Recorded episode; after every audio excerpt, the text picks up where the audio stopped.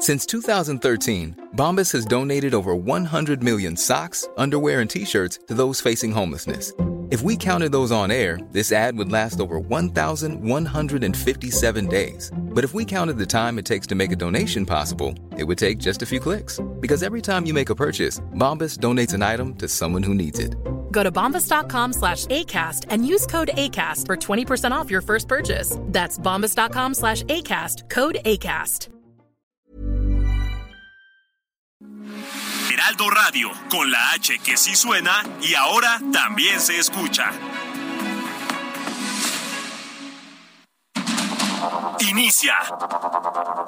Heraldo Noticias de la tarde con Jesús Martín Mendoza.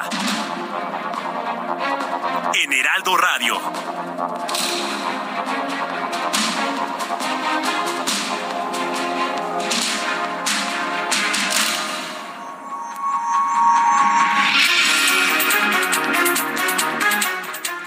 Son las seis de la tarde en punto en el tiempo del centro de la República Mexicana. Señoras y señores, qué gusto que nos estén acompañando ya a esta hora de la tarde. Hoy que es lunes 15 de agosto del año 2022, lunes de quincena, lunes lluvioso, por lo menos en muchos puntos aquí de la zona metropolitana del Valle de México. Así que si usted va manejando, hágalo con mucha precaución, porque de por sí, mire, ya la lluvia es un factor para que se causen accidentes. Y luego también en muchos, eh, en muchas de las eh, rutas del pavimento hay baches por diversas razones y la primera pues es porque se humedece el, el, asfalto y entonces esto causa que se hagan muchos baches aquí en la zona metropolitana, bueno, y en, todo el país, por supuesto, pero ya sabe que también es un cáncer aquí de la capital, entonces tenga mucho cuidado. En la mañana reportábamos uno, por lo menos hasta las dos de la tarde, que no se habían atendido, ahí sobre carriles centrales de periférico, entonces, mire, imagínese, está, está el bache, ¿no?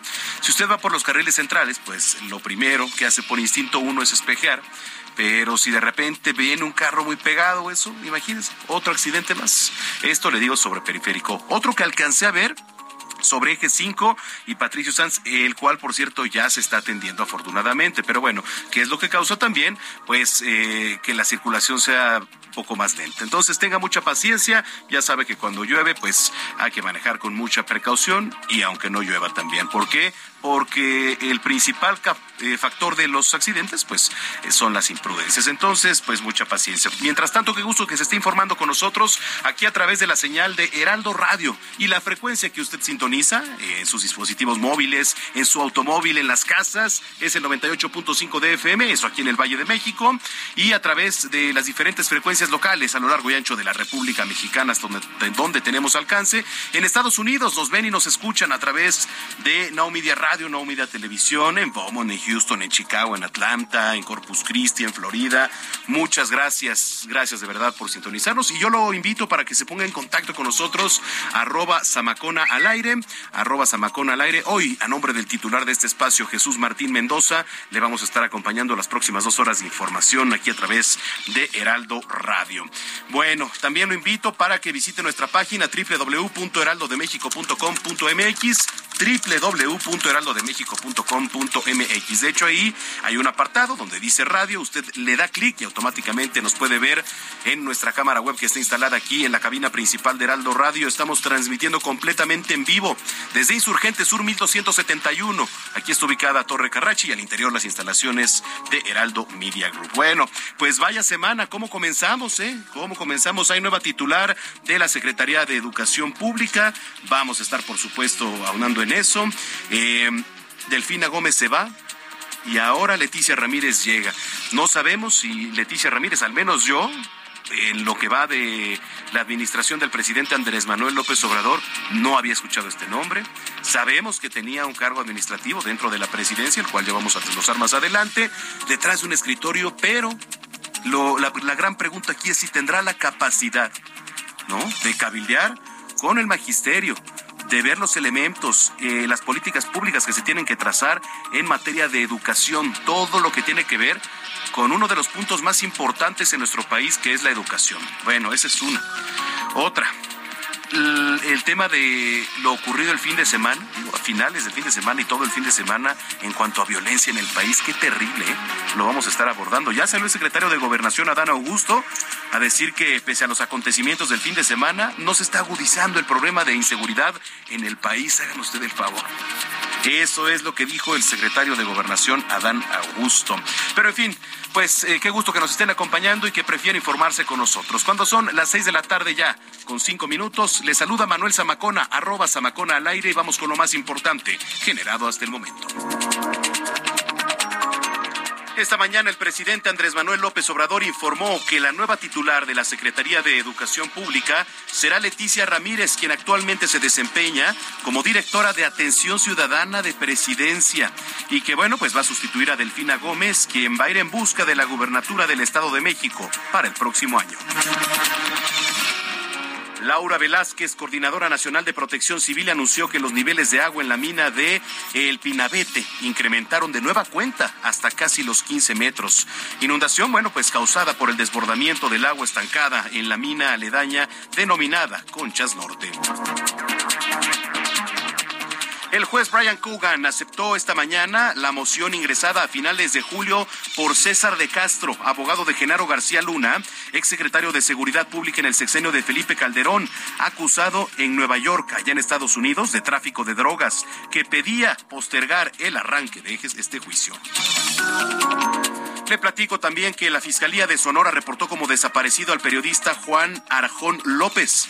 Juan Arjón López está desaparecido, es un reportero del portal ¿A qué le temes? Y bueno, pues el comunicador fue visto por última vez el pasado 9 de agosto, cuando salía de un negocio de alimentos ubicado en San Luis Río Colorado, Sonora. Esto lo indicó la propia dependencia. Oiga, Coca-Cola FEMSA anunció un nuevo incremento en el precio de algunos de sus productos a partir de este 17 de agosto, el cual ya ha sido notificado a sus clientes minoristas. En tanto, la Comisión Nacional del Agua, en conjunto con el Sistema de Aguas de la Ciudad de México, anunció un recorte en el suministro de aguas por falta de lluvias y bajo almacenamiento en las presas. Recorte que inició hoy y que afectó además a 12 alcaldías aquí en la Ciudad de México y a 13 municipios del Estado de México. El vocero del Ministerio de Asuntos Exteriores de Irán, Nasser Kanani, negó que su gobierno estuviera involucrado en el apuñalamiento al escritor Salman Rushdie. Este ataque, bueno, pues trató, trató este señor de justificar el ataque. Oigan, los deportes, Mónica Vergara fue destituida como directora técnica de la selección mexicana de fútbol femenil tras no obtener el pase al Mundial Femenil de Australia, Nueva Zelanda del 2023, ni a los Juegos Olímpicos que se van a celebrar en París para 2024. Bien, pues es momento de dar un recorrido por las calles de la capital. Comenzamos contigo, Israel Lorenzana, qué gusto saludarte. Excelente inicio de semana. Manuel Zamacona, el gusto es mío. Muy buenas tardes, pues estamos ubicados aquí en la zona del circuito interior, exactamente antes de la entrada a la Terminal 1 del aeropuerto capitalino Manuel. Vaya forma de llover esta tarde, sorprendió a los capitalinos esta lluvia intermitente que ha dejado de caer hace tan solo unos minutos, Manuel. La circulación está muy afectada aquí a través de la zona del circuito interior y en su tramo Boulevard Puerto Aéreo. La larga fila de vehículos ya llega prácticamente hasta la zona de viaducto Miguel Alemán. Así que bueno, pues habrá que tomar en cuenta, por supuesto, este encharcamiento que hay que decirlo, ya está siendo atendido por elementos de la Secretaría de Seguridad Ciudadana, por personal de protección civil y también por el sistema de aguas de la Ciudad de México. Únicamente funciona un carril, los vehículos tienen que detener su marcha para dirigirse hacia la zona de la raza. Hay que, por supuesto, utilizar como alternativa el eje 1 norte. Este mismo problema, Manuel, es también está presente en el bajo puente de Avenida 608, esto con dirección hacia el distribuidor vial Eberto Castillo. En el eje 1 norte también en el bajo puente al cruce con el circuito interior hacia la zona de Pantitlán, hacia la entrada a la terminal 2 del aeropuerto. Ha dejado de llover, está mojado el pavimento, hay encharcamientos, hay que manejar con mucho cuidado, Manuel, esta tarde aquí en calles de la capital. Es la información que yo te tengo. Nosotros, por supuesto, vamos a seguir al pendiente. Seguimos pendientes. Sí, efectivamente, vaya manera de llover desde la tarde, lo reportaba Israel Lorenzana, así que estamos pendientes. Gracias. Hasta luego. Hasta luego. En otro punto de la capital está Gerardo Galicia y Jerry. ¿Dónde te encuentras? Adelante, buena semana.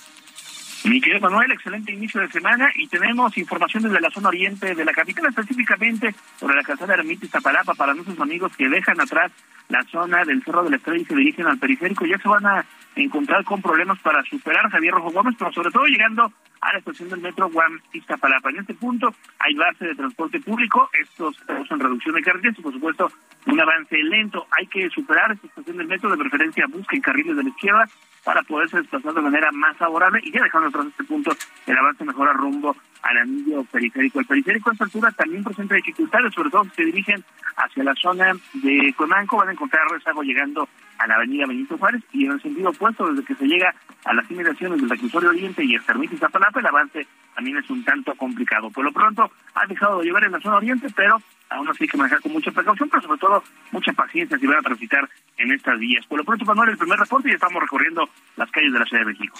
Bueno, pues vamos a estar pendientes. Gracias, Jerry. Hasta luego. Hasta luego. Y en el último punto está Daniel Magaña. Adelante, Daniel. Ahí nos escuchas, Daniel creo que falló la comunicación con Daniel Magaña. Lo que sí le puedo decir y le reitero es que tenga cuidado ahí con las avenidas sobre todo porque digo en unos puntos está más intensa la lluvia que en otros, entonces hay que tener mucha precaución y sí en estos tiempos verificar mucho que por ejemplo los eh, parabrisas, los limpia parabrisas, así que como la canción, los limpia parabrisas, eh, pues estén funcionando al 100 porque luego hay veces que únicamente nada más embarran el agua y la visibilidad se pierde con poco, por completo. Daniel Magaña, adelante. ¿Qué tal, Manuel? Muy buenas tardes. Pues ahora con información en vehicular. Y fíjate que donde no se ha generalizado la lluvia es precisamente en la zona sur de la ciudad, muy nublado, pero bueno, pues sin que se presente lluvia en todo este perímetro. Lo que sí tenemos este pues lunes es ya complicaciones vehiculares, sobre todo en la zona de Copilco, las personas que se incorporan hacia la avenida Universidad. En esta incorporación, bueno, pues sí tardaron un par de cambios en la luz del semáforo para continuar ya a través de la Avenida Universidad en dirección hacia la zona de Miguel Ángel. Este punto también afectado debido a la intensa actividad tanto peatonal como pues vehicular, personas que ingresan hacia las plazas comerciales de esta zona, pero a partir de estos dos puntos problemáticos el avance mejora sobre Universidad en dirección hacia Viveros o también para poder incorporarse un poco más adelante hacia la zona del circuito interior. El reporte, Manuel. Muy buena tarde. Gracias, Daniel. Estamos pendientes. Buena tarde. Continuamos atentos. Son las seis de la tarde ya con once minutos. Sé parte de la fiesta del mueble y la decoración en Expo Mueble Internacional, la feria líder en América Latina. Recorre sus 60 mil metros cuadrados y encuentra la más alta calidad, variedad, diseño inmobiliario para hogar, jardín, hotel, restaurantes, para todos. La cita es del 17 al 20 de agosto en Expo Guadalajara. Regístrate sin costo en www.expomuebleinternacional.com.mx. Guadalajara, moda en mueble.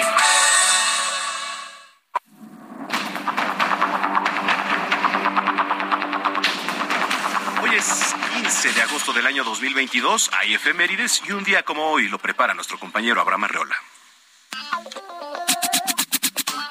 Amigos, bienvenidos. Esto es un día como hoy en la historia 15. 15 de agosto. Y no hay quincena. Año 1007, en Yucatán, se funda la villa de Uxmal, según el calendario maya. 1483. En Roma, en Italia, el Papa Sixto IV consagra la Capilla Sixtina. 1884. En París, la Academia de Medicina aprueba el método Pasteur de curación de la rabia. 1917, en Virginia, Estados Unidos, se consigue la primera comunicación inalámbrica y radiofónica entre un avión y la estación de seguimiento, así como entre dos aviones. Además, hoy es el Día Mundial de la ah, Relajación. Ay, no puedo. Amigos, esto fue un día como hoy en la historia. Muchas gracias. Bueno, pues ahí está esta forma tan peculiar de nuestro compañero Abraham Arreola de contarnos las efemérides, Día de la Relajación. Eso no lo había visto. Lo que sé que mañana, por ejemplo, es Día de la Montaña Rusa. Ya, ya sabe que para todo hay días. Mañana es Día de la Montaña Rusa, mañana es Día Mundial del Ron, por ejemplo. Entonces, bueno, todos los días hay día para hacer conciencia de algo, para celebrar algo o simplemente para decir que existe. Bueno, vámonos porque el pronóstico del clima también es noticia. En el pronóstico del tiempo le informo que el monzón mexicano sobre el noroeste de México va a originar lluvias puntuales intensas en estados como Sonora y Sinaloa. Lluvias puntuales muy fuertes también allá en Chihuahua y Durango. Lluvias fuertes en Baja California Sur, además de chubascos. Eh, va a haber chubascos en Baja California. Circulación de baja presión sobre el noreste y norte del territorio nacional. Va a generar lluvias puntuales intensas en Coahuila, en Nuevo León, Tamaulipas y San Luis Potosí. Mire, estas lluvias podrían originar incremento en los niveles de ríos y arroyos, inundaciones y también deslaves. Canales de baja presión sobre el occidente, centro, oriente y sur del territorio nacional e inestabilidad atmosférica superior, que bueno, pues van a originar lluvias puntuales intensas en zonas de Jalisco, Colima y Guanajuato. Lluvias muy fuertes en Zacatecas, Nayarit, Querétaro, Hidalgo, Estado de México, Michoacán, Puebla y Guerrero, y puntuales fuertes en Aguascalientes, aquí la Ciudad de México, Morelos y Tlaxcala. Mientras que la onda tropical número 22 va a recorrer va a recorrer también pues buena parte del sureste mexicano y en combinación con un canal de baja presión sobre la península de Yucatán va a propiciar lluvias puntuales muy fuertes en estados como Oaxaca, Veracruz y Chiapas, puntuales fuertes en Campeche y Yucatán y chubascos en Tabasco y Quintana Roo. Se va a mantener el ambiente vespertino caluroso a muy caluroso sobre entidades del noroeste del país, pudiendo incluso superar los 40 grados en Baja California y Sonora. La depresión tropical 10E continúa alejándose gradualmente del territorio mexicano, pero bueno, pues hay que estar muy prevenidos. Ya lo escuchó, en la mayor parte del territorio nacional habrá lluvias, así que es lo que hay que esperar, hay que estar prevenidos, pero también por la tarde hace bastante calor ahí en el norte del país.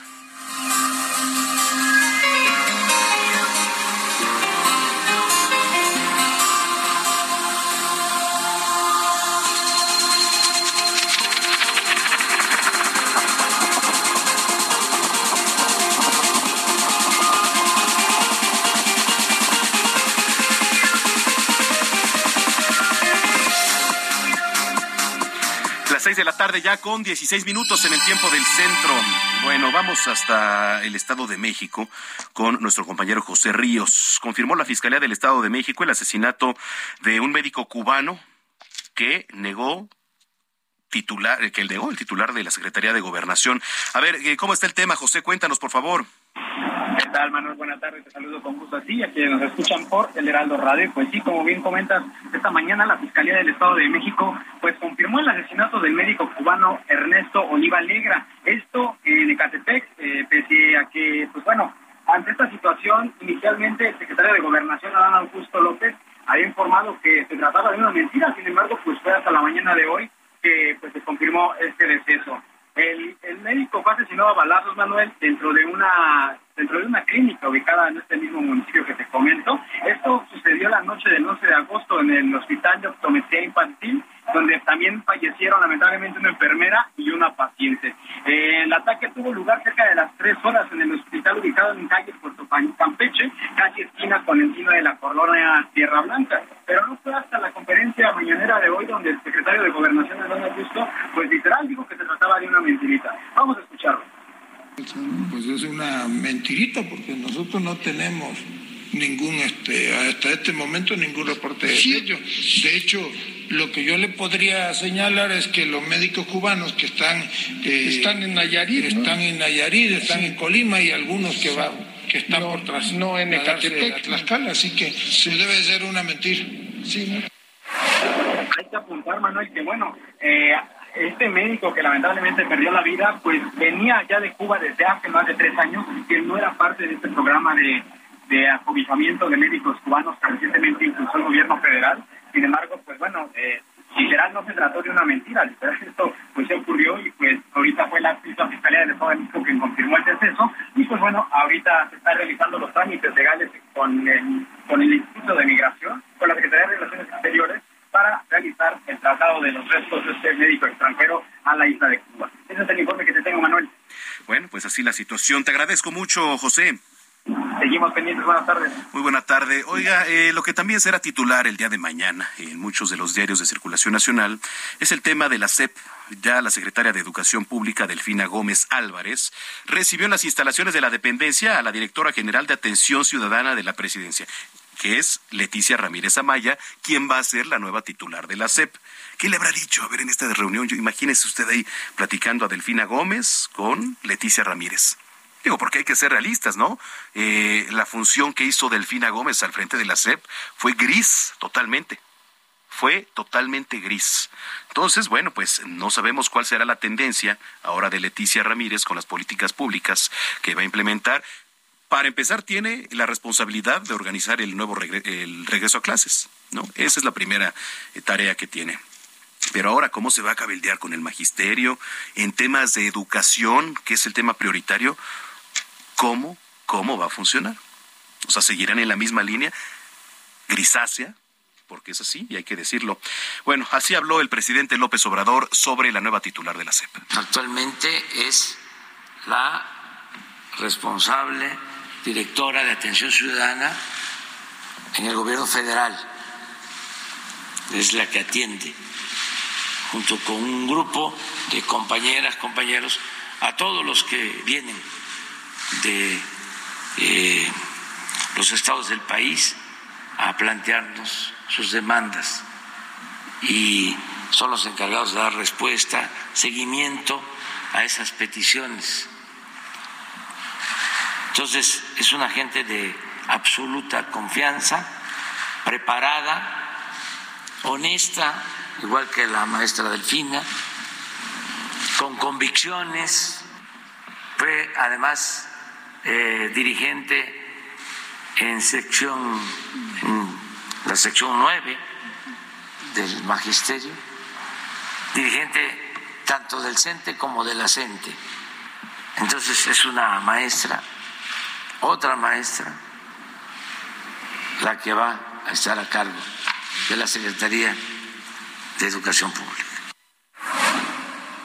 Mire, el que haya sido, sea maestra, este, no garantiza ¿eh? que los temas administrativos, que las relaciones, porque a ver, no es lo mismo dar clases en un aula, hay que decirlo, que las funciones que tiene realmente una secretaria de educación pública. Digo, tiene que tener conocimiento, sí, tiene que estar preparada también. Pero mire, usted ya lo, vi, ya lo ha visto, ¿eh? También con recientes secretarias y secretarios de educación pública. ¿Cómo le ha ido a la, a la educación en nuestro país? Y si usted se pregunta, bueno, ¿quién es ahora Leticia Ramírez Anaya, quien le digo hasta el día de hoy se desempeña como directora general de Atención Ciudadana de la presidencia. ¿Qué le suena a usted, directora general de Atención Ciudadana? Bueno, pues estar detrás de un escritorio atendiendo todas las quejas de la ciudadanía. En otros tenores, menos en temas de educación. Pero en fin, vamos a ver qué tal. En la línea telefónica me da mucho gusto saludar como siempre a Paulina Amosurrutia, coordinadora nacional de Educación con Rumbo. ¿Cómo estás, Paulina? Qué gusto. Manuel, qué gusto saludarte y saludos a todo el auditorio. Muchísimas gracias. Oye, a ver, pues qué tema, eh, porque además el tema de la educación en nuestro país es de los más importantes. ¿Cómo ves la llegada ahora de, de Leticia Ramírez? Y yo pondría en contexto un poquito antes cómo deja Delfina Gómez la Secretaría de Educación Pública. ¿Cómo lo ves?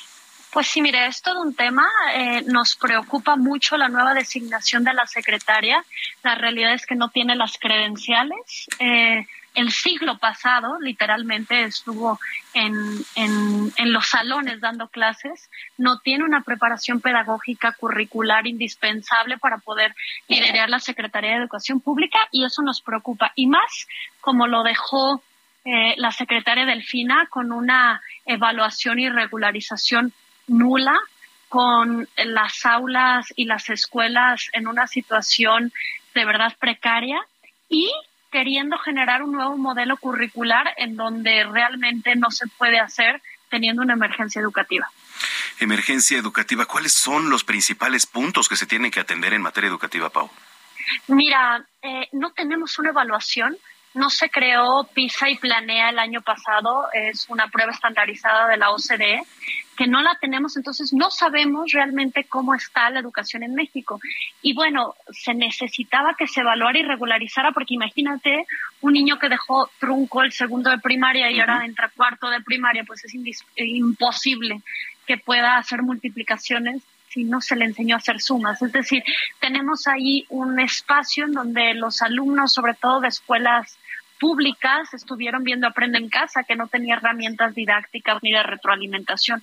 Entonces los niños tienen una deficiencia importante, esto no se revisó y más aún, pues hay un nuevo modelo educativo el cual está en una suspensión provisional gracias a un amparo que interpusimos en Educación con Rumbo.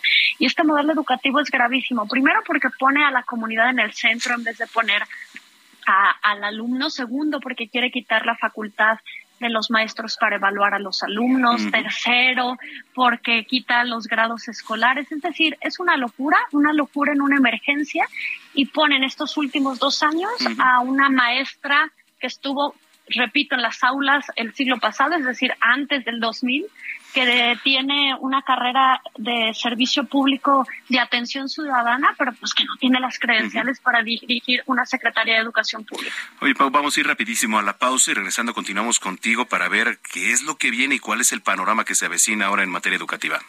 Quedo atenta. Vamos a una pausa, regresamos aquí a las noticias de la tarde a través de Heraldo Radio.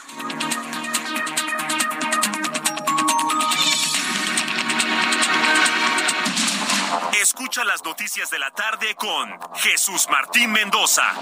Regresamos.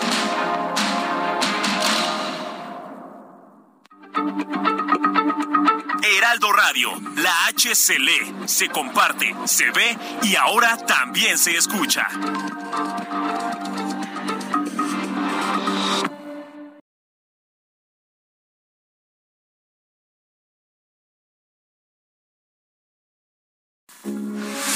Heraldo Radio 98.5 FM, una estación de Heraldo Media Group. Transmitiendo desde Avenida Insurgente Sur 1271, Torre Carrachi, con 100.000 watts de potencia radiada. Heraldo Radio, la H que sí suena y ahora también se escucha. Continúa Heraldo Noticias de la tarde con Jesús Martín Mendoza.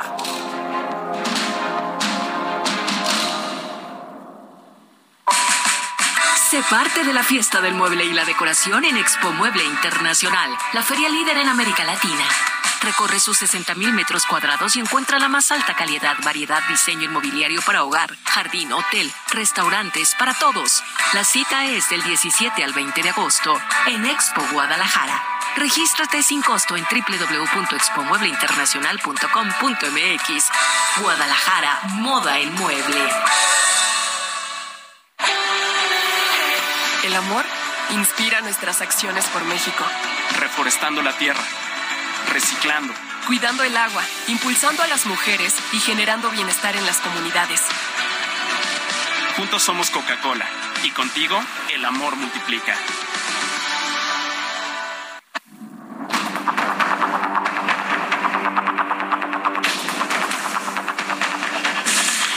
Son las seis de la tarde con 31 minutos en el tiempo del centro del país. Antes de la pausa platicábamos y lo seguimos haciendo con Paulina Mosurrutia, coordinadora nacional de educación con rumbo, eh, sobre la designación de Leticia Ramírez Amaya como nueva titular de la Secretaría de Educación Pública. ¿Quién es Leticia Ramírez Amaya? Eh, a ver, retomamos un poco, ahora sí que el rumbo, mi querida Pau, que estábamos este, platicando. Oye, a ver, ¿qué perspectiva ves eh, con la llegada de Leticia Ramírez? Porque hay que recalcarlo, ¿eh? Delfina Gómez, al frente de la SEP, tuvo una administración gris y quizá un poquito más para abajo. Absolutamente, su administración no entendió el tiempo que vivía una crisis educativa relevante, eh, vio el puesto como un trampolín político, desgraciadamente, y no hizo lo que tenía que hacer, que era eh, todos a la escuela, es decir, acabar con la deserción o por lo menos reducirla. Eh, sabemos que un millón cuatrocientos mil alumnos dejaron en la pandemia los salones en México. Eh, segundo, eh, evaluarlos y regularizarlos. Todos aprendemos y luego todos convivimos. Los niños llegaron con detrimentos importantes en materia psicológica y ella no capacitó unos maestros que fueron los héroes de la pandemia para poder atender a los niños en temas socioemocionales y de bullying, que además tenemos uno de los peores niveles de este problema a nivel mundial. Sí, efectivamente, eh, no, no basta con que hayas dado clases, y bien lo apuntabas, ¿no? Porque no es lo mismo las tareas que realiza una docente, un docente en un aula, que ya estando al frente de una secretaría, que creo que las tareas son completamente distintas. Ah, mira, eh, das un punto prioritario, Manuel. los maestros tienen todo mi respeto y todo mi honor, pero en el caso de la nueva secretaria, primero estuvo en aulas antes del 2000, es decir, el siglo pasado, antes de que hubiera Internet. Creo que no tiene conciencia de cómo se dan ahora las clases. Y segundo, no es lo mismo un maestro que un experto en materiales didácticos, planeación didáctica, planeación curricular, eh, matrices curriculares, es decir, generar una currícula educativa para todo un país, saber hacer políticas públicas, entender todos los sistemas de educación en el país, el sistema dual, la educación particular y pública. Es decir, necesitas un profesional de la educación, necesitas un profesional del servicio público en materia educativa y necesitas un político, porque también hay que entender pues, que hay parte eh, con el magisterio, eh, eh, a ver, es una secretaría absolutamente. Desgraciadamente, los niños y las niñas no votan, ¿no? Y como en este gobierno, pues eso es lo que importa, desgraciadamente estos dos años veremos, y esperemos que no sea así, pues todavía una crisis peor en el sistema educativo.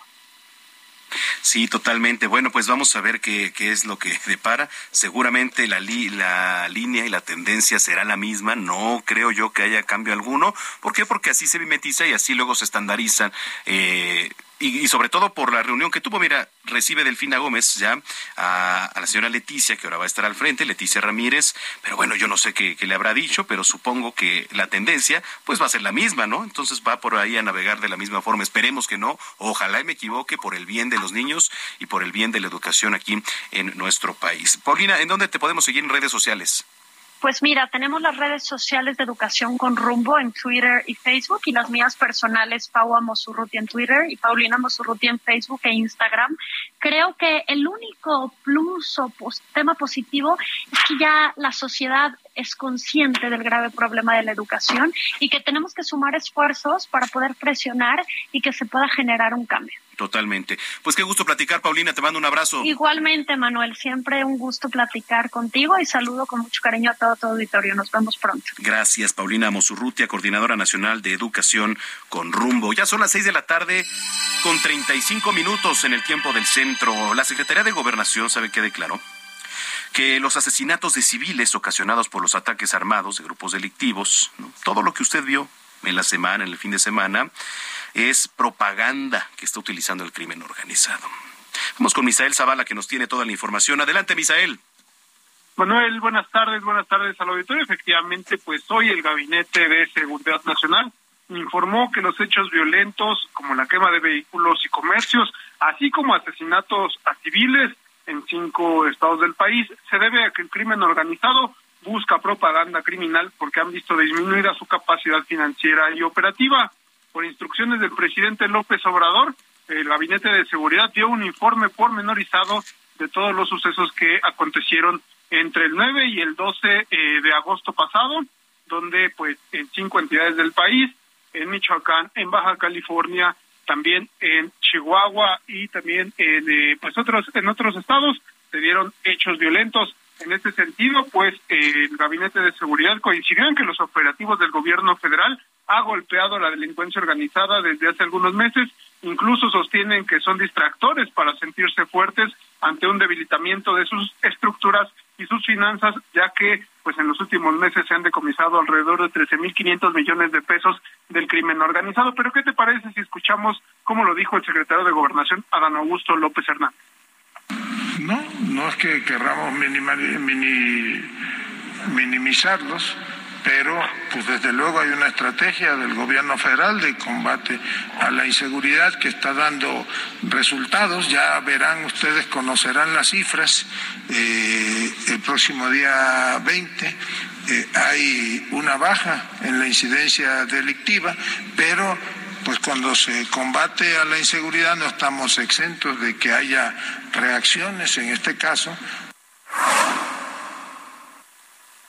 general Luis Crescencio Sandoval, titular de la Secretaría de la Defensa Nacional, quien expuso que la quema de vehículos, comercios y asesinatos a civiles en Guanajuato y Jalisco entre el 9 y el 10 de agosto se debe a que las Fuerzas Armadas descubrieron una reunión en Ixtlahuacán del Río Jalisco entre presuntos líderes del cártel de Jalisco Nueva Generación.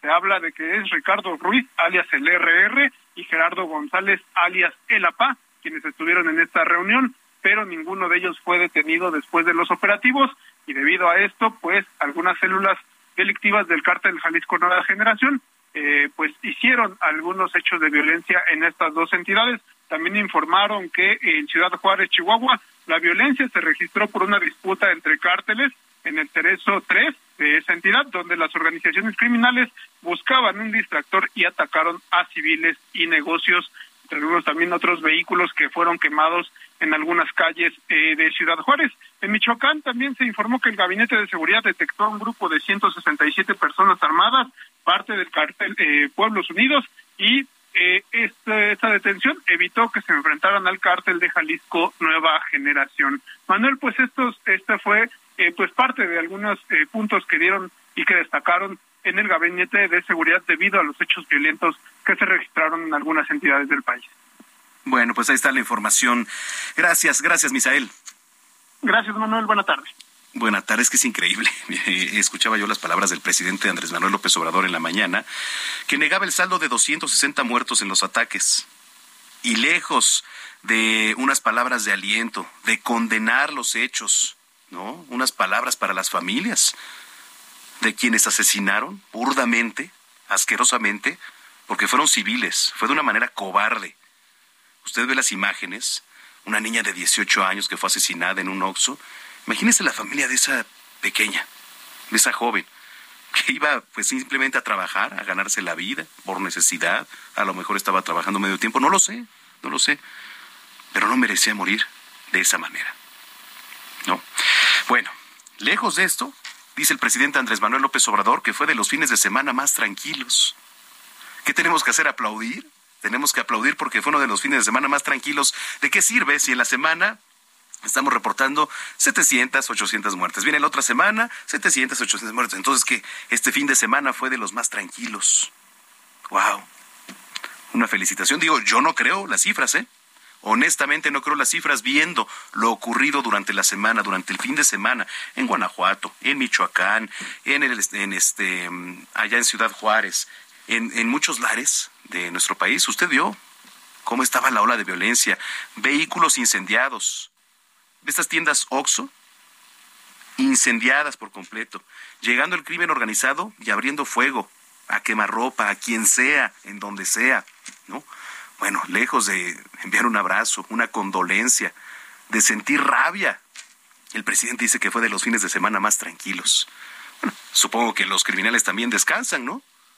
Porque hay que recordar que son seres humanos, tienen derecho a un descanso, ¿cómo no? ¿Y, ¿Y, quién fue a buscar a las mamás, a las abuelitas de los que hicieron todo esto para ir a acusarlos también? Porque la política es de abrazos y no de balazos. Así el panorama en nuestro país.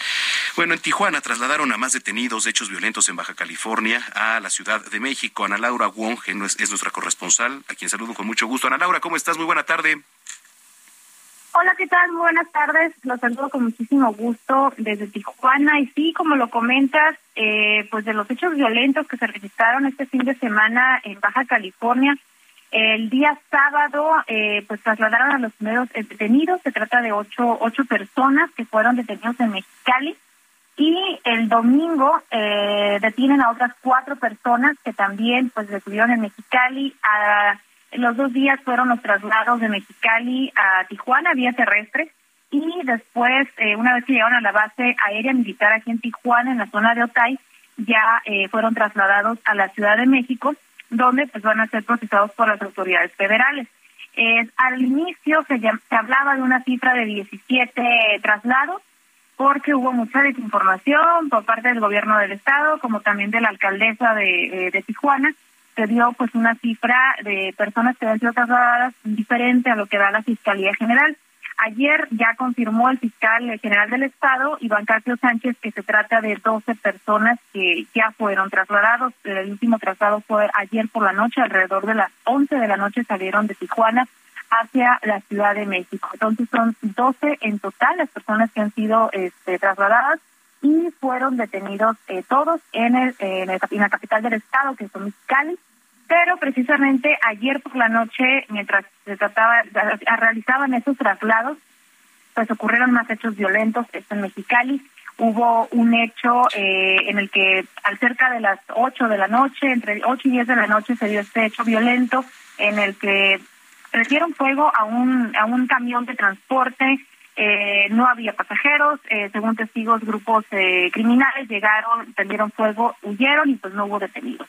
Más tarde, eh, alrededor de las 2 de la mañana, se dio otro otro hecho, también en Mexicali, donde pues prendieron fuego en un vehículo que se encontraba en la avenida Oaxaca, en la colonia Baja California, y eh, pues los dueños eh, lograron apagar este incendio, pero pues también no hubo detenidos, no alcanzaron eh, la hora en la que era, pues no se percataron de quiénes habían sido los que prendieron fuego a este vehículo.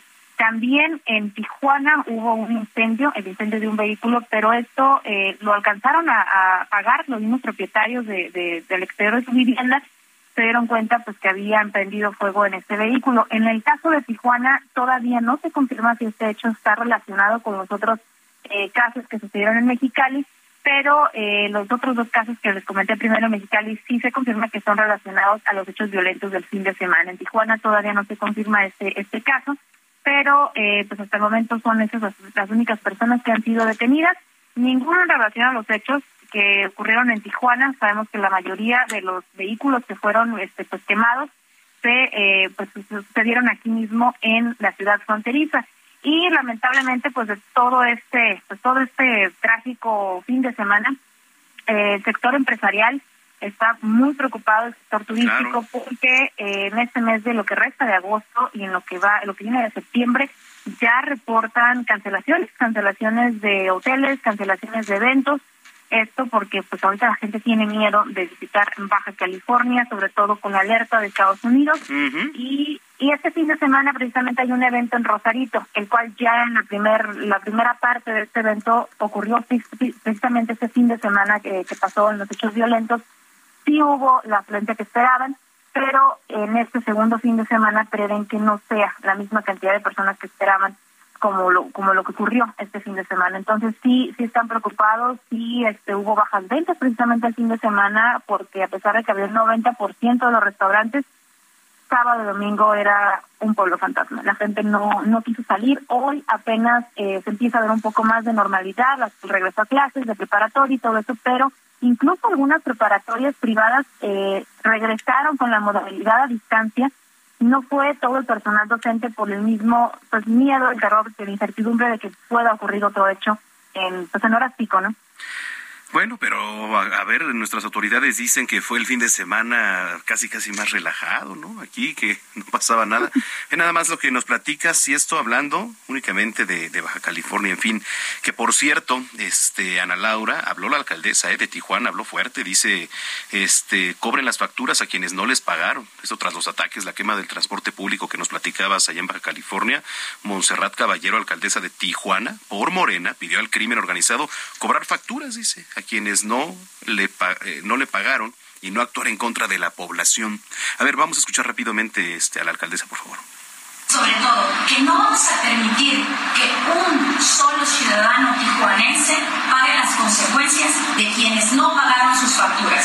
El día de hoy también les decimos al crimen organizado, a quien está cometiendo estos delitos, que Tijuana se va a permanecer en activo, cuidando a los ciudadanos y también les pedimos que cobren las facturas a quienes no les pagaron lo que les deben, no a las familias, no a los ciudadanos que trabajan.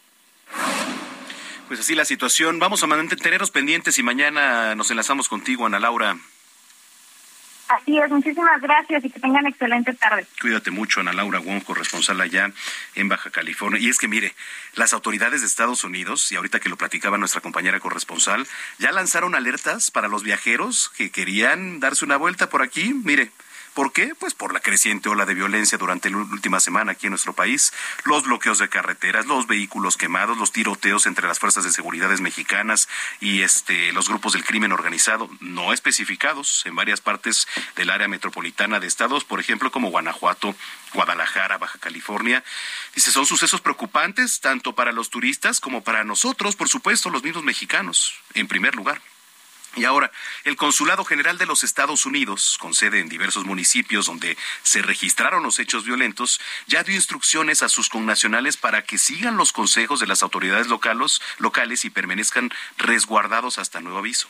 Mire, las alarmas emitidas por Estados Unidos para viajar a México se encuentran entre países como Colombia, El Salvador, Israel, Armenia, Irak, Hungría y Perú. Eh, esto por mencionar algunos, ¿eh? Pero imagínese usted, a ver, les piden a sus viajeros no aguas, no vayan a viajar a Colima, a Guerrero, a Michoacán, a Sinaloa, a Tamaulipas. Cuidado. Entonces, y hay que, si estaba pensando viajar, por ejemplo, a Baja California, Chihuahua, Coahuila, Durango, Guanajuato, Jalisco, Estado de México, Morelos, Nayarit, Sonora y Zacatecas, ojo, reconsidérenlo, le está diciendo Estados Unidos, porque las cosas no están bien. Entonces, mire, así las cosas, ¿eh? Así las cosas. Y mayor precaución, pues cuando viaje a Aguascalientes, Baja California, Chiapas, Hidalgo, Ciudad de México, Nuevo León, Oaxaca, Puebla, Querétaro, Quintana Roo, San Luis Potosí, Tabasco, Tlaxcala y Veracruz. Es únicamente precaución, pero sí las alertas están, la mayoría en el Bajío y en el norte de nuestro país. Qué, qué pena, ¿eh? Qué pena la situación. Seis de la tarde ya con 49 minutos en el tiempo del centro del país. Vamos a ir con nuestra compañera Carla Benítez. Eh, qué tragedia, la explosión de la pipa de Pemex allá en el puerto de Acapulco. Un fallecido, que es el chofer, y nos tiene toda la información. Adelante, Carla, ¿cómo estás? ¿Qué tal? Buenas tardes, Manuel. Como lo comentas, la explosión de una pipa de combustible en una de las principales vialidades de Acapulco dejó como saldo final un muerto y cinco lesionados. Las víctimas del accidente que se registró a las 12.50 horas de este lunes a la altura del estacionamiento Pichilingue son el conductor de la pipa quien murió calcinado y los cinco lesionados son el chofer y pasajeros de un taxi colectivo de transporte público. La versión de las autoridades indicó que la pipa que transportaba diésel de Pemex se quedó sin frenos mientras circulaba hacia la glorieta de Puerto Marqués de la zona Diamante y chocó contra la parte trasera de un colectivo. La información señaló que el automóvil volcó metros más adelante en una curva, lo que provocó la explosión inmediata de la unidad. En conferencia de prensa en el ayuntamiento ofrecida esta tarde, las autoridades indicaron que la pipa siniestrada pertenece a la empresa privada Transportes Claudia Berenice y recién acababa de cargar gasolina en la base de Pemex ubicada a minutos de donde fue la explosión. Tras registrarse la explosión, la circulación fue cerrada en ambos sentidos de la avenida. Al lugar llegaron bomberos del municipio quienes intentaron sofocar las llamas durante casi hora y media. El fuego alcanzó también parte de la vegetación del Cerro de la Escénica y la fumarola se alcanzó a ver desde diversos puntos de la ciudad debido a que esta zona que conecta a Laya Dorada con la Diamante es una de las más concurridas en vacaciones. La circulación fue cerrada hasta las 4 de la tarde para retirar el combustible que se encontraba sobre la carretera, lo que desató caos vehicular. De acuerdo con las autoridades, la circulación de este tipo de automóviles está prohibido durante el día y su horario de circulación es de dos, es de 0 horas a 5 de la mañana. Hasta ahora se desconoce la identidad del chofer que murió, sin embargo, se informó que la unidad pertenece a la empresa privada Transportes Claudia Brenice. Manuel, esa es la información que tenemos hasta el momento. Gracias por la información, Carla. Buenas tardes, Manuel. Muy buena tarde, que por cierto, pues Carla nos enseñaba las imágenes esta tarde a través de Heraldo Televisión. Terribles, qué tragedia, qué tragedia. Y además, muchas tragedias en, en diferentes puntos carreteros, ¿eh? También. Entonces hay que tener cuidado. Ya ve que el pronóstico del clima decía está lloviendo y la mayoría de los accidentes se producen por imprudencias, por un lado o por el otro, pero son imprudencias. Le quiero platicar que la Fiscalía General de Nayarit dio a conocer que fue sentenciado a 60 años de prisión el sacerdote Nicolás N., quien ejercía en una parroquia del municipio de San Blas. ¿Y por qué? Bueno, pues por el delito de violación equiparada en contra de un niño. La autoridad difundió que el sacerdote, valiéndose de su investidura, agredió en varias ocasiones al niño entre septiembre de 2017 a septiembre de 2019. Hasta el momento, la diócesis de Tepic no se ha pronunciado al respecto, ya que se lleva a cabo la celebración de la Virgen de la Asunción en la Catedral de Tepic. Pero con anterioridad, sobre el caso, el obispo Luis Artemio Flores advirtió que debía actuarse conforme a la legalidad, incluso de ser necesario, se iniciaría un proceso canónico contra el sacerdote señalado. Un caso más, ¿eh? un caso más y la verdad es terrible. Bueno, oiga, eh, también al inicio de este espacio le platicaba que escaseaba el agua en muchas de las alcaldías. Si usted eh, pues lo está padeciendo, háganoslo saber para también decirle cómo actuar, qué es lo que tiene que hacer para pedir una pipa. El sistema de aguas de la Ciudad de México informó que a partir de hoy hay una reducción ya del suministro en 12 alcaldías debido a las acciones preventivas de la Comisión Nacional del Agua que implementó por la falta de lluvias en los últimos tres años. Entonces, por ahí, si usted vive en Álvaro Obregón, Azcapotzalco, Benito Juárez, Coyoacán, Coajimalpa, Cuauhtémoc, Iztacalco, Iztapalapa, Magdalena Contreras, Miguel Hidalgo, Tlalpan y Venustiano Carranza, pues hágalo, hágalo saber, hágalo saber para que este aquí le digamos qué hacer. realmente es, es, muy sencillo, ¿no? O sea, hay teléfonos gratuitos 55 56 54 32 10 y 55 56 58 11 11. ¿Vale? Para que usted solicite pipas de agua, lo único que le van a pedir es su nombre completo, su dirección y un número telefónico. Oiga, bueno, pues eh, queremos felicitar a nuestros compañeros de Heraldo Radio Tampico, que además están cumpliendo su tercer aniversario. Muchas felicidades a todos los que integran y hacen posible que Heraldo Radio Tampico también se escuche y se escuche fuerte allá en el norte del país. Muchas felicidades, abrazamos mucho a toda la producción, a las conductoras, conductores, operadores también por allá, jefas, jefes de información, redactoras, redactores, un gran abrazo de parte de la sede principal que es aquí la Ciudad de México de Heraldo Radio. Muchísimas, muchísimas felicidades a todos nuestros amigos allá en Tampico, Heraldo Radio Tampico. Bueno, oiga, los invito para que se pongan en contacto, gracias a los que ya lo están haciendo a través de redes sociales, arroba Samacona al aire, dice por acá, Valle Arboleda, Samacona listo, ya le subí al volumen a mi gadget. Bueno, muchísimas gracias. Desde donde nos estén escuchando, desde su dispositivo móvil, desde su este aparato que todavía se utiliza, ¿eh? aunque no me lo crea, muchos aparatos sobre todo, mire, eh, dentro de esta variedad citadina que tenemos tan rica todavía, en los puestos de jugos, los boleros, en los puestos de periódico, es muy común encontrar el aparato con la antena y la verdad es que es padrísimo todavía hacerlo. Así que saludamos a todos los que nos están escuchando. Arroba al aire y visite www.heraldodemexico.com.mx. Soy Manuel Zamacona. Usted está en las noticias de la tarde. Ya regresamos aquí a través de la señal de Heraldo Radio.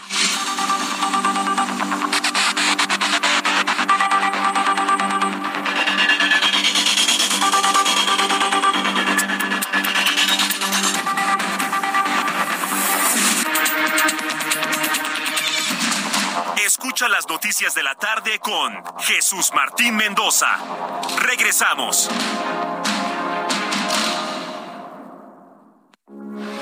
Heraldo Radio 98.5 FM, una estación de Heraldo Media Group. Transmitiendo desde Avenida Insurgente Sur 1271, Torre Carrachi, con 100.000 watts de potencia radiada. Heraldo Radio, la H que sí suena y ahora también se escucha.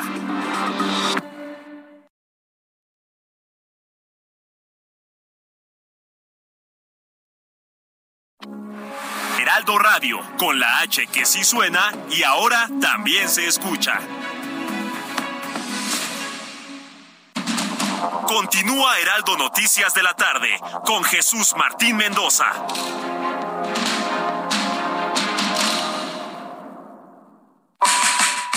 Parte de la fiesta del mueble y la decoración en Expo Mueble Internacional, la feria líder en América Latina.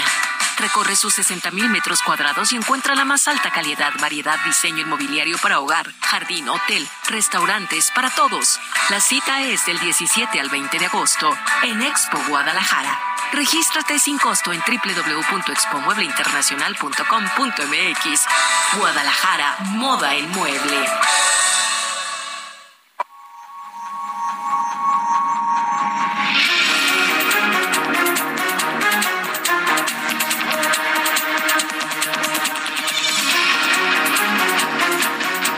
Las 7 de la noche en punto, en el tiempo del centro de la República Mexicana. Gracias por continuar con nosotros. Si es que ya estaba en sintonía, si lo acaba de hacer, bienvenida, bienvenido a este espacio informativo que son las noticias de la tarde a través de la señal de Heraldo Radio. A nombre del titular de este espacio, Jesús Martín Mendoza, les damos la más cordial bienvenida.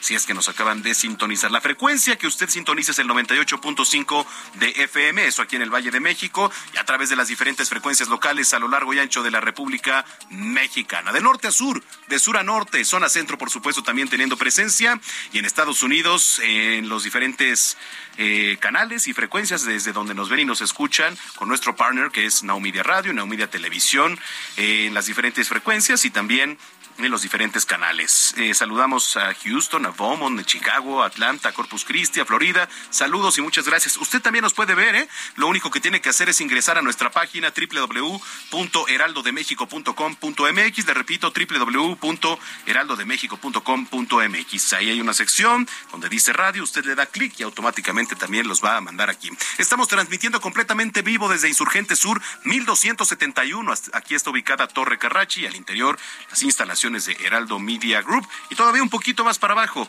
la cabina principal de Heraldo Radio. Bueno, pues tenemos mucho programa por delante. Gracias por preferir informarse con nosotros, que lo vamos a hacer siempre de manera objetiva, oportuna y clara. Bueno, cuando son las 7 de la noche, ya con dos minutos, le saluda Manuel Zamacona. Vamos con lo más importante generado al momento. En entrevista con el Heraldo Radio, Paulina Amosurrutia, coordinadora de Educación con Rumbo, externó la preocupación por la nueva designación de la titular de la SEP, porque no presenta las credenciales ni la preparación pedagógica curricular indispensable. En el caso de Delfina Gómez, dijo que el cargo como titular de la SEP lo vio como un trampolín político y dejó las escuelas en una situación precaria y con un modelo educativo deficiente en tiempos donde existe una emergencia educativa nos preocupa mucho la nueva designación de la secretaria. La realidad es que no tiene las credenciales. Eh, el siglo pasado, literalmente, estuvo en, en, los salones dando clases, no tiene una preparación pedagógica curricular indispensable para poder liderar la Secretaría de Educación Pública y eso nos preocupa. Y más como lo dejó eh, la secretaria Delfina con una evaluación y regularización nula con las aulas y las escuelas en una situación de verdad precaria. La no entendió el tiempo que vivía una crisis educativa relevante, vio el puesto como un trampolín político. De... Bueno, y le platico poco, este, poco más de mil casos de COVID ¿eh? en las últimas 24 horas. La Secretaría de Salud reportó un aumento de 1.367 casos nuevos de COVID-19 en las últimas 24 horas en nuestro país. En materia de fallecidos a consecuencia de esta enfermedad, se contabilizaron cuatro en el último día. Los casos activos estimados son 65.691. La Alianza Nacional de Pequeños Comerciantes comunicó que los útiles escolares para el inicio del ciclo escolar 2022-2023 serán los de mayor precio en los últimos 25 años en nuestro país, esto a consecuencia de la inflación. De acuerdo con ANPEC, los útiles tendrán un incremento, escuche usted que es padre, madre de familia, les van a incrementar los útiles el costo en un 30%. Policías municipales de Fresnillo, Zacatecas, capacitaron a los menores de edad sobre las acciones que deben realizar en caso de una balacera, actividad que formó parte del curso de verano organizado por el ayuntamiento del municipio. Imagínese usted que, que bueno, en una actividad de un curso de verano, en vez de estar dando actividades recreativas, que los niños jueguen, que practiquen algún deporte, allá en Fresnillo, Zacatecas, a los menores de edad les deben de decir qué tienen que hacer en caso de una balacera. Así la situación, ¿eh? Y no es broma, así la situación allá en Zacatecas. Investigadores de Nature Food publicaron un estudio en donde detallaron que una guerra nuclear entre Estados Unidos y Rusia ocasionaría una hambruna sin precedentes que causaría la muerte de alrededor de 5 mil millones de personas, sin contar los fallecidos en el conflicto armado ni por enfermedades, por lo que instó a evitar una confrontación armada entre estas dos naciones. Tema preocupante, la capa de hielo de la Antártida Oriental estaba protegida del calentamiento global por el agua fría y densa que se formaba a su alrededor, o eso creían los científicos porque en un nuevo estudio realizado por la revista Nature, indicó que las corrientes cálidas ocasionadas por el calentamiento global comenzaron ya a derretir esta capa de hielo. Mientras tanto, le platico que el Reino Unido se convirtió este lunes en el primer país en aprobar la vacuna bivalente de Moderna desarrollada para atacar el virus original del COVID-19 y la nueva variante Omicron. Y esto lo informó la Agencia Reguladora de Medicamentos y Productos Sanitarios, eh, MHRA por sus siglas en inglés. Oiga, y el expresidente estadounidense Donald Trump denunció este lunes que el FBI le robó sus tres pasaportes. Hagan usted el favor. Uno de ellos ya caducado, por cierto, en el registro efectuado la semana pasada a su mansión de Florida en busca de documentos clasificados.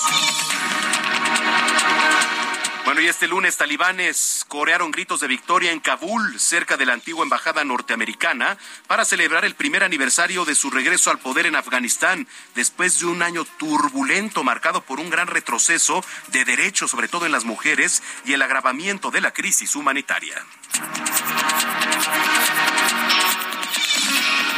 Vamos un recorrido nuevamente por las calles de la Ciudad de México. Iniciamos contigo, Israel Lorenzana. Adelante. Manuel Zamacona, muchísimas gracias. Es un gusto saludarte esta tarde. Pues ha regresado la lluvia aquí a la alcaldía Gustavo Madero, la alcaldía Venustiano Carranza y parte de la alcaldía Cuauhtémoc. Ya dábamos a conocer precisamente pues, la lluvia y los encharcamientos que se generaron sobre el circuito interior. Y bueno, pues hace ya algunos minutos ha continuado esta lluvia y está generando encharcamientos y también asentamientos en materia vehicular para nuestros amigos que van con dirección hacia la zona de la calzada General Ignacio Zaragoza, hacia la zona, por supuesto, del aeropuerto capitalino. Hay que tomar en cuenta las recomendaciones y utilizar como una buena alternativa, sin duda alguna, calle 7, esto con dirección también hacia el perímetro de Nestahualcoyot.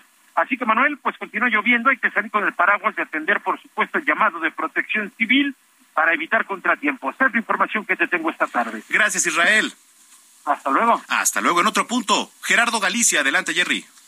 Son oriente de la capital, mi Manuel, y también ya está lloviendo en todo ese perímetro, así que habrá que tomar en cuenta, manejar con mucha precaución y si van a utilizar las inmediaciones de la calzada de Ignacio Zaragoza, continuar con algunos encharcamientos, sobre todo en carriles laterales, y el avance cada vez más complicado, sobre todo en el bloque de carriles laterales, y dejan entrar la avenida Canal de Río Churubusco hacia la zona de la avenida Guelatao. En los carriles centrales, además hay que tener precaución por enormes baches sobre esta importante arteria y en el sentido opuesto el avance es un poco más favorable, aunque ya llegando a con el viaducto de Piedad, nuevamente van a encontrar problemas para transitar. Y por lo pronto, el reporte. Muchas gracias, Jerry.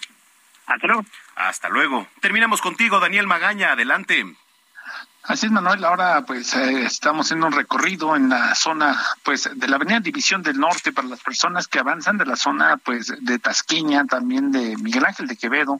Encontramos carga vehicular para cruzar la calle Jicotencat, muchos automovilistas que pues parten de la zona centro de Coyoacán y se incorporan a través de esta pues calle hacia la zona de la Avenida División del Norte, encontrar circulación lenta y esto se extiende hasta la incorporación hacia la zona de Miguel Ángel de Quevedo y a partir de aquí el avance mejora para quien eh, se traslada hacia la zona de la calle Pacífico, bien continúa sobre División del Norte ya para trasladarse un poco más adelante hacia la calle Museo, bien incorporarse hacia la calzada de Tlalpan. Toda esta zona, bueno, pues continúa nublado, pero sin lluvia. Muy buena tarde. Bueno, vamos a estar pendientes. Gracias, Daniel. Continuamos atentos. Continuamos atentos. Las 7 de la noche, ya con 10 minutos en el tiempo del centro. Oiga, Morelos eh, reportó dos primeros casos confirmados de la viruela del mono, o viruela símica también se le llama. Pero la Secretaría de Salud informó que no están asociados uno del otro. La dependencia estatal informó que las dos personas contagiadas son dos hombres mayores de edad en situación precaria también y están en aislamiento domiciliario. Ojo, de repente, y lo platicaban los expertos, los doctores, eh, con el tema de la viruela, nos llegan hasta crisis de ansiedad. ¿Por qué? Pues porque apenas digamos, se está logrando quizá, y digo quizá porque en muchos casos todavía, una estabilidad en cuanto al tema del COVID, ¿no? A pesar de esta última ola que el índice de mortalidad fue muy bajo, pero queda ese miedo, por supuesto, en todas las personas, ¿no? Se sale de una ola y de repente, ¡pum!, llega la viruela del mono. Entonces, bueno, pues vamos a estar muy pendientes. Lo que sí es que yo les recomiendo, así como lo recomiendan los expertos, que no entren en pánico. Eh, además, digo, esta enfermedad eh, el índice de mortalidad es muy, muy, muy bajo. Es rarísimo que alguien llegue a fallecer por adquirir la viruela del mono. Vamos con nuestro compañero Paris Salazar, que nos tiene más información. Adelante, Paris, buena tarde. Buenas tardes, Manuel, amigas, amigos del Aldo de México. Un gusto saludarte desde Sabinas, Coahuila, donde se informó que los materiales y el equipo para perforar 20 barrenos y construir un muro que impida las filtraciones de agua de las minas Las Conchas Norte a Pinabete, donde se encuentran atrapados 10 mineros comienzan a llegar este martes. La Coordinadora Nacional de Protección Civil, Laura Velázquez Altúa, informó que esta barrera es parte de la nueva estrategia para contener las filtraciones, extraer el agua y rescatar a los 10 mineros que se encuentran atrapados en esta mina desde el pasado 3 de agosto. Dijo que se va a inyectar cemento a través de los 20 barrenos y se va a mantener el bombeo en la mina El Pinavente para disminuir el nivel del agua en los pozos. Vamos a escuchar cómo lo dijo la Coordinadora Nacional de Protección Civil, Laura Velázquez. Vamos a hacer una nueva estrategia, vamos a continuar con el bombeo, pero además de todo esto, se va a colocar barrenos en la frontera, digamos, entre ambas minas, en donde se va a colocar cemento. Esto nos va a llevar varios días de trabajo, no sabemos con precisión. Y la coordinadora nacional Laura Velázquez reconoció que la inyección de cemento es una acción a largo plazo que va a durar días y no quiso decir y comprometerse una fecha de cuánto tiempo duraría la inyección de este cemento y la construcción de este muro. Expuso que durante eh, la madrugada de este lunes los niveles de agua subieron de manera considerable, que hoy ya alcanzan los 42 metros, que se tienen ahora más nivel que cuando comenzó a extraerse el agua. Y es así como el día de mañana van a comenzar a trabajar en esta mina a llegar los materiales, a llegar la maquinaria. Y es que comentarte que este lunes se registró una inusual lluvia aquí en Sabinas, Coahuila. Después de cuatro años llovió y esta lluvia impidió que comenzaran las labores de perforación en esta zona de la mina Conchas para comenzar a la construcción de este muro y iniciar la nueva etapa de rescate de estos diez trabajadores. Manuel. pues así la situación. Te agradezco mucho, Paris, la información. Un placer. Buenas tardes. Buenas tardes. Es que imagínese la angustia de los familiares, que sin duda crece cada día, ¿no? ocho días prácticamente de haberse registrado el derrumbe, los familiares de los mineros atrapados no están quitando el dedo del renglón, pero sí el retraso en estas operaciones de rescate que fue pospuesta el pasado 10 de agosto debido a lo que ya nos platicaban, los obstáculos en el socavón, pues imagínese cómo los tiene ahí a la familia. Digo, algunos de ellos pasan las noches afuera incluso de la mina, pues a la espera de alguna respuesta por parte de las autoridades. La Coordinación Nacional de Protección Civil, y ya lo dijo, ya había indicado que eh, el fondo del pozo sí se encontraba despejado, pero las entradas hacia las cuatro galerías de estas estaban bloqueadas por pilotes eh, pues de lo que es madera. Entonces, pues terrible, y cuando se cumplían, por ejemplo, cinco días de este colapso en la mina, el secretario de la Defensa Nacional, Luis Crescencio Sandoval, indicó en una de las conferencias mañaneras que a mediados de, la semana iniciaría el rescate porque la cantidad de agua al interior de los pozos había disminuido, etcétera. Mire, ya pasaron varios días. Eh, no, no lo deseo, no lo deseo, pero va a ser difícil que a los mineros los encuentren con vida. Bueno, eh, oiga, por lo pronto, allá en Sonora, eh, el periodista Juan Arjón está reportado como desaparecido. Vamos con nuestro compañero Gerardo Moreno hasta Sonora, que nos tiene toda la información. Adelante, Gerardo. ¿Ahí nos escuchas? Creo que no nos escuchan. Platicas. Adelante, adelante. Buenas tardes, qué gusto saludarlo. Fíjese que ya seis días ya tiene de desaparecido el periodista independiente del municipio de San Luis Río Colorado, este ubicado en la frontera de Sonora, Juan Arcón López, quien ya es buscado por la Fiscalía General del Estado y también por colectivos de búsqueda sin al momento tener ninguna pista de su paradero. Te platico que según el reporte de su desaparición, el colega fue visto por última vez el pasado 9 de agosto, cuando se perdió contacto con él al salir de un puesto de comida en el con el que él colaboraba, además de que su vehículo personal fue localizado frente a un centro de rehabilitación donde también laboraba el periodista. Te platico que la madrugada de este 15 de agosto la Fiscalía de Sonora informó que inició de forma oficiosa su búsqueda esto pues ante la trascendencia que tuvo este fin de semana en redes sociales, pues que no se había encontrado el contacto del comunicador y además se estableció pues una colaboración policíaca de los tres órdenes de gobierno. Pues platico que la dependencia creo que hasta este día no tenían reporte ni denuncia oficial de los hechos, por eso pues estaba solicitando a los familiares formalizar este proceso ante la agencia del Ministerio Público, pues para poder continuar con la investigación. Te platico que Juan Arjón López, pues tiene 62 años de edad, era periodista independiente, dueño del portal de noticias Aquel Temes en San Luis Río Colorado, que como sabemos es una ciudad fronteriza de Sonora, pero está más pegada a la zona de Mexicali, Baja California. Eh, él pertenecía al grupo de comunicadores y periodistas independientes, quienes fueron quienes denunciaron su desaparición y pues estaban solicitando a la Fiscalía iniciar con los protocolos de búsqueda. Lo último que se supo fue que este domingo integrantes de este grupo, junto con el colectivo Madres Buscadoras de San Luis Río Colorado, realizaron una jornada de localización por las zonas rurales de este municipio, donde también apoyaron pues autoridades policíacas y el grupo Rescate Sonora Internacional, sin al momento tener resultados positivos.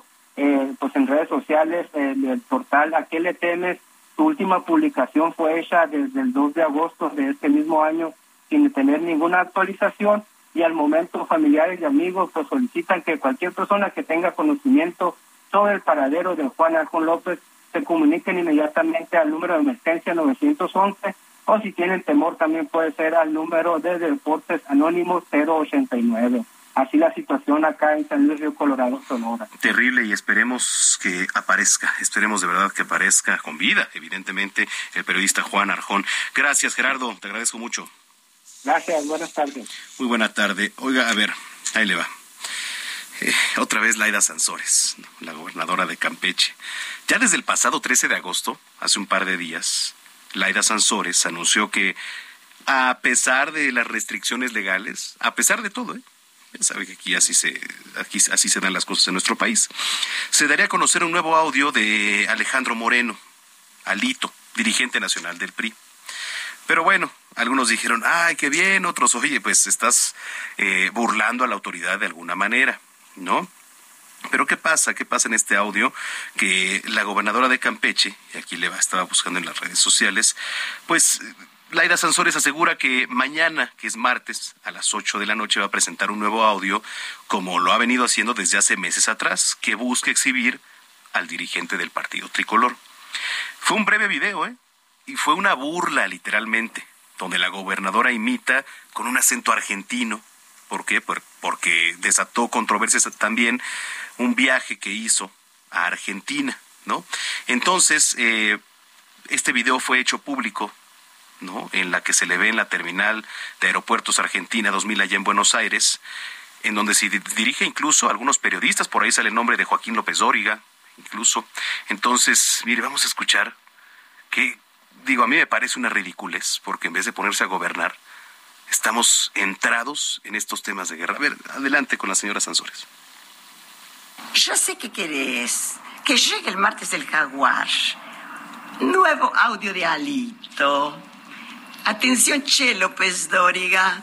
Atención, medios nacionales. Se va a poner buenísimo. Va a ser sencillito, porque con estas pavadas del juez, que tiene que ser en mi casa. Pero los espero a todos. Besito, pibes.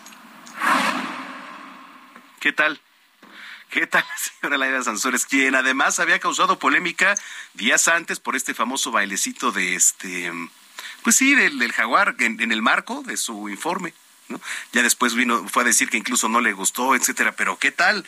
Hasta se iban para adelante con las garras del jaguar y para atrás y qué tal el festejo. Bueno, pues así, así se gobierna. Así se gobierna nuestro país, señoras y señores. Bueno, eh, rapidísimo también le quiero platicar que el Instituto Nacional Electoral va a solicitar a la Cámara de Diputados 24.697 millones de pesos de recursos para el año que entra, para 2023, entre presupuesto base, cartera institucional, presupuesto precautorio y financiamiento público para partidos. Los consejeros llamaron al órgano legislativo y al gobierno federal a no poner en riesgo los derechos político-electorales de los ciudadanos con posibles reducciones, porque sí, sí se pone en riesgo, ¿eh? por supuesto. Advirtieron que no se vale recorte sin justificación. En conferencia de prensa, los integrantes de la Comisión Temporal de Presupuesto 2023 presentaron las cifras de anteproyecto de presupuesto para el próximo año que contempla el presupuesto base y la cartera institucional de proyectos para un total de 14.439.64 millones de pesos. Proyecto que además está sujeto a la aprobación, por supuesto, del Consejo General del órgano electoral. Pero para la operación básica y permanente del INE, prevé solicitar 11.769.76 millones de pesos y para la cartera institucional de proyectos que incluye los procesos electorales de Estado de México y Coahuila, así como el inicio de la elección presidencial 2024, el INE va a solicitar 2.669 millones de pesos. A ver, ¿y para qué se solicita esta cantidad? Bueno, le explico. Eh, créame que este órgano no funciona solo y además funciona en estados, municipios y demás de nuestro país. Y para ello se necesitan una cantidad impresionante de casillas, de gente que está laborando alrededor de ella. ¿No? Entonces, pues así las cosas. Son las 7 de la noche con 22 minutos ya en el tiempo del centro. Mire, quiero regresar rapidísimo a Tijuana. Hace rato que hacíamos contacto con nuestra compañera corresponsal Ana Laura Wong. Nos platicaba de la preocupación por parte de empresarios, ¿no? Después de la ola de violencia registrada en los últimos días. Me da mucho gusto saludar a Roberto Rosas, presidente de Coparmex en Tijuana. Roberto, gusto saludarlo. ¿Cómo está? Buenas tardes. Al contrario, muy bien, gracias. Buenas noches, a sus órdenes. Muchas gracias. Bueno, eh, me imagino que hay preocupación, que hay alertas eh, en, los temas empresariales allá por, por, cancelaciones de hoteles, por cancelaciones de otras cosas después de lo suscitado hace unos días. Eh, sí, realmente condenamos los actos intimidatorios contra la sociedad baja californiana y la falta de respuesta contundente por parte de las autoridades aunque se mencione que actuaron con la rapidez, no sabemos si rapidez se refiere cuatro o cinco horas que se tardó en poner en orden todo lo que estaba sucediendo aquí en, varios municipios del, estado. Eh, la verdad ya estamos cansados de los discursos, ahora el tema se torna político eh, que dicen que esto es de neoliberales y etcétera, etcétera. Y lo único que le pedimos a los tres niveles de gobierno es que aquí lo importante es que los baja californianos, los baja californianos lo que queremos y necesitamos es tener seguridad y Estado de Derecho. ¿Sí? Estado de Derecho. Ahora, desafortunadamente, eh, este fin de semana hubo un efecto, eh, había un partido de fútbol, eh, la gente salió del estadio al enterarse de las noticias, los los, los, los camiones urbanos y, y es importante mencionarlo, no lo tomamos a mal, sino que para salvaguardar su, su seguridad de ellos y de las unidades, dejaron, eh, ahora sí que pues no había transporte y mucha gente tuvo que estar caminando pues algunos kilómetros para llegar a, su casa con la preocupación de la familia que estaba en su casa, ¿sí? Sí, y, y al final de cuentas, pues, eh, pues el tema principal y, y, lamentable que hoy en la mañana el presidente de la República indique o diga que, que es, esto es un tema eh, que lo estamos haciendo muy grande. Eh, definitivamente no es un tema que estamos haciendo muy grande. Sí. Eh, Ah, Roberto, rapidísimo, mire, vamos a la pausa, pero no, no me cuelgue, por favor, porque quiero regresar con este tema justamente con usted. Así que si nos aguanta, regresamos con usted, ¿sí? Cómo no, Gracias, 7 con 24, regresamos a las noticias de la tarde.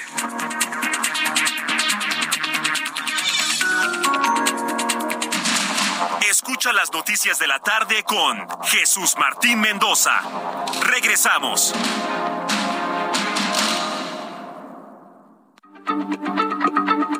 Heraldo Radio, la H se lee, se comparte, se ve y ahora también se escucha.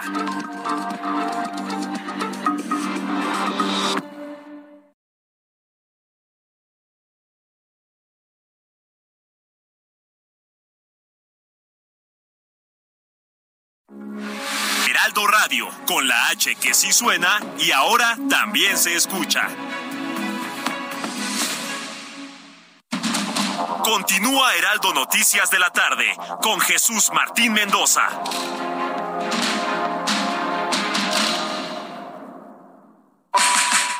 Sé parte de la fiesta del mueble y la decoración en Expo Mueble Internacional, la feria líder en América Latina. Recorre sus 60.000 metros cuadrados y encuentra la más alta calidad, variedad, diseño inmobiliario para hogar, jardín, hotel, restaurantes, para todos. La cita es del 17 al 20 de agosto en Expo Guadalajara. Regístrate sin costo en www.expomuebleinternacional.com.mx. Guadalajara, moda en mueble. El amor inspira nuestras acciones por México.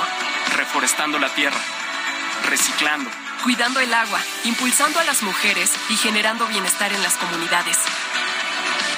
Juntos somos Coca-Cola y contigo el amor multiplica.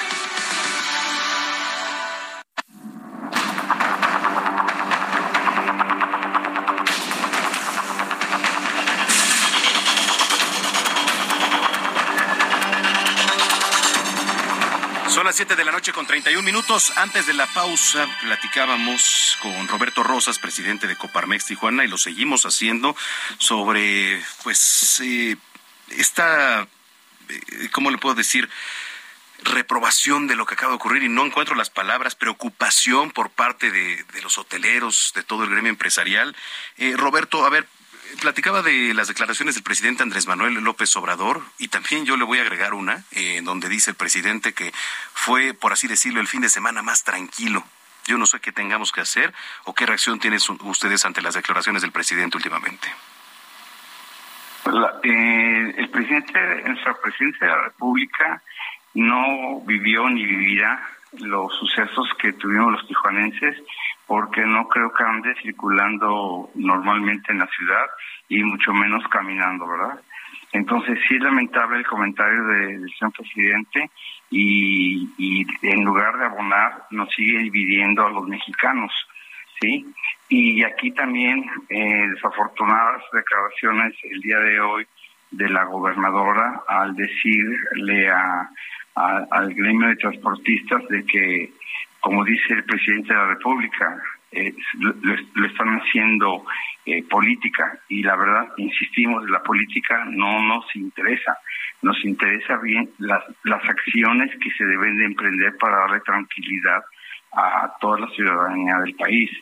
Eh, por otra parte, recordarle a, nuestra gobernadora del estado, María del Pilar Ávila, que en su en campaña prometió un pacto cruzado por la seguridad, ¿sí? Y a la fecha no se, no se ha hecho nada. Al igual, la, la alcaldesa Monserrat Caballero eh, mencionó que se iba a terminar y que iba a salvaguardar nuestra seguridad. Entonces, con todo respeto para ambas, por eso las elegimos, para que nos dieran la seguridad que hasta el día de hoy no se tiene, nada más se tiene incertidumbre. Híjole, eh, en cuanto al gremio, los hoteleros, todos los comercios, este, pues fábricas, este, tiendas, etcétera, ¿qué, ¿cómo han reaccionado, Roberto? ¿Qué le han dicho? ¿Cómo siente la ciudadanía ahí? Mira, eh, definitivamente eh, el empresariado, hablo de de maquilador, hablo del sector eh, de transporte de mercancías que se exportan de Tijuana hacia el lado americano y el comercio eh, se verá eh, en pocos días eh, que, en qué va a repercutir económicamente. Rapidísimo. El 50% de, de la industria de maquiladora sí tuvieron a bien cerrar el turno de la noche del viernes para salvaguardar para salvaguardar la, la tranquilidad y la seguridad de sus trabajadores. El sábado no abrieron, ¿sí? Igual el domingo porque hay empresas que trabajan los siete días de la semana. Los transportistas, alrededor de tres mil eh, camiones, no pudieron cruzar las mercancías que se exportan, ¿sí? Entonces, y el, y el comercio, ahorita también, desafortunadamente, nuestros vecinos del municipio de Rosarito está el Festival de, Playa de Rosarito, ¿sí? Y si bien eh, eh, se quedó la mayoría, algunos al ver esa situación regresaron a la Unión Americana y desafortunadamente eh, va a continuar este fin de semana el festival y ya muchos ya cancelaron su su llegada. Entonces, eso pues, repercute después de la pandemia a la economía y reiteramos, anteriormente aquí en Tijuana, como en varias partes de la República, podías estar en tu porche eh, platicando y abierta la puerta sin problema. Y ahora nos hemos visto en la necesidad de, de poner rejas para que no eh, seamos, eh, como dicen, eh, eh, asaltados o robados. Y, en, y, esa, y esas rejas, en lugar de tener a nosotros en la casa, deberían de tener, estar ahí los malandros atrás de esas rejas, no, no la ciudadanía. Totalmente de acuerdo. Bueno, pues esperemos que esto vaya en pro, ¿no? De, esperemos que, pase, porque la verdad es que es preocupante lo que ocurre allá en eh, la frontera, sobre todo. Eh, Roberto, le agradezco mucho que haya platicado con nosotros. A, al contrario, y nada más rapidísimo, esto va a tener, eh, está, está, teniendo un efecto negativo uh -huh. en, los, en las diferentes ciudades y nos corresponde eh, eh, a los ciudadanos, empresariado y al gobierno, sí, eh, borrar esa imagen que está empezando a tener a nivel mundial, porque el día de ayer en un noticiero alemán aparecieron la, las imágenes que sucedieron en Tijuana. Entonces, ojalá el presidente de la República entienda que esto no es eh, de ciudades de México, esto repercute para, a nivel nacional para el turismo que está empezando a despuntar eh, después de la pandemia. Roberto, pues eh, un abrazo solidario, este, estamos con ustedes y muchas gracias. Al contrario, buena tarde. Muy buena tarde. Roberto Rosas es presidente de Coparmex allá en Tijuana. Vea todo lo que repercute, ¿eh? los hechos violentos que han usted visto esta semana. Bueno, ya son las siete con treinta y siete minutos. Gracias a los que nos escriben. David Gómez dice, Zamacona, no es justo que a Iztacalco le retiren el agua, pues el suministro de agua es por pozos en esta alcaldía. Sí, la mayoría, pero también hay que recordar que pues mucho del subsuelo y de lo que se distribuye ahí también depende del sistema Cutzamala. Pero sí, este, la verdad es que la afectación, David, es, es bastante fuerte. ¿eh? Dice, y porque Benito Juárez y Miguel Hidalgo tengan desvían el agua. Bueno, pues ahí está para la este, Comisión Nacional del Agua. Dice Samacona, dice Vallarboledas, para las efemérides, hoy es Día Mundial de la Relajación. Respiren profundo, expandan su abdomen, pausen un instante, lentamente exhalen mientras cuentan mentalmente hasta cinco y piensen, lo demás ya no lo puedo decir, pero bueno, sí, de hecho vamos a tener aquí una experta en el tema por el Día Mundial de la Relajación. ¿eh? Vamos, Día Mundial del Reiki también se le llama cuáles son los beneficios de esta terapia. Bueno, más adelante vamos a platicar con una experta que es Angélica Mayen. Mientras tanto, vámonos hasta Hidalgo. Eh, están denunciando una detención ilegal de 60, de 60 estudiantes universitarios por parte del gobierno de Mineral del Monte. Ahí está nuestro compañero corresponsal José García, quien saludo con mucho gusto. Adelante, José, buenas noches.